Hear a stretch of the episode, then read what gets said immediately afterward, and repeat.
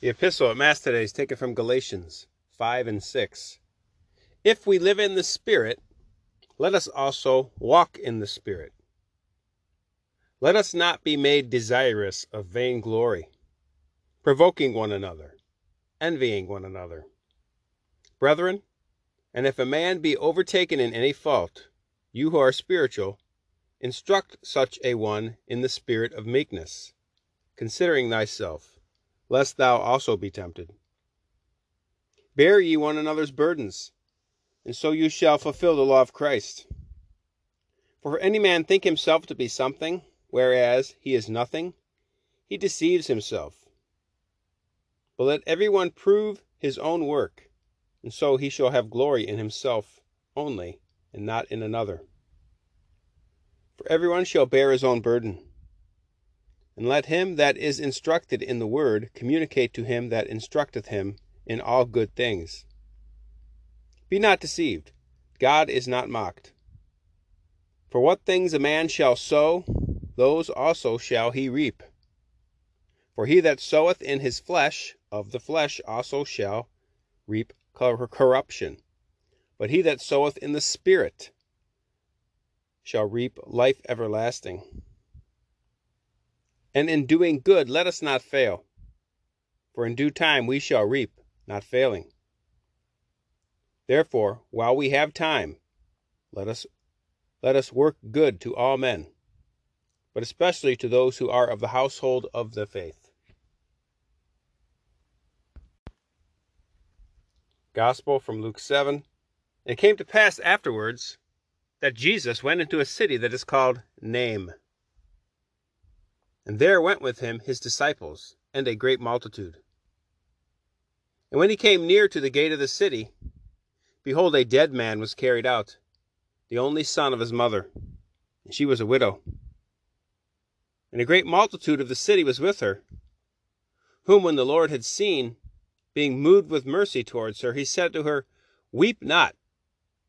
And he came near and touched the bier, the casket. And they that carried it stood still. And Jesus said, Young man, I say to you, arise.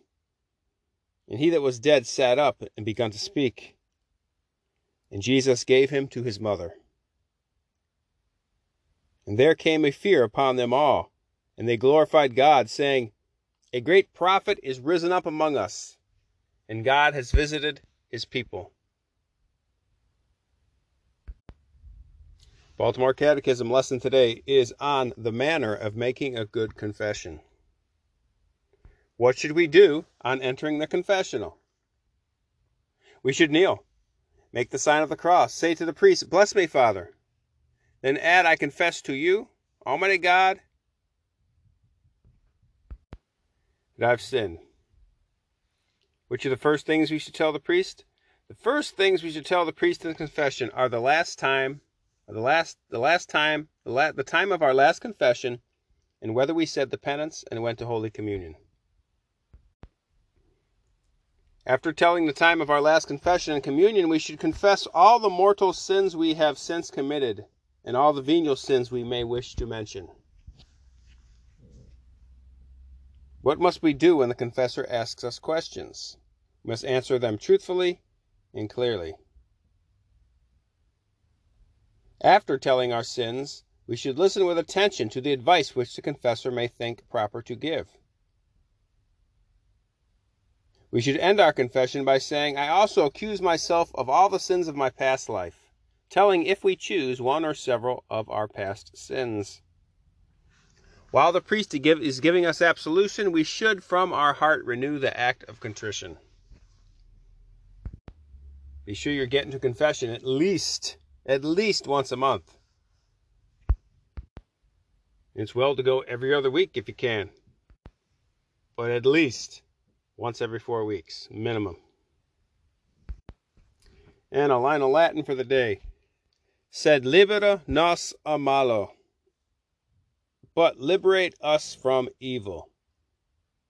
Deliver us from evil. Sed libera nos a malo. In this petition, we're asking God to protect us from evil spirits. Sed, Libera nos malo, but deliver us from evil.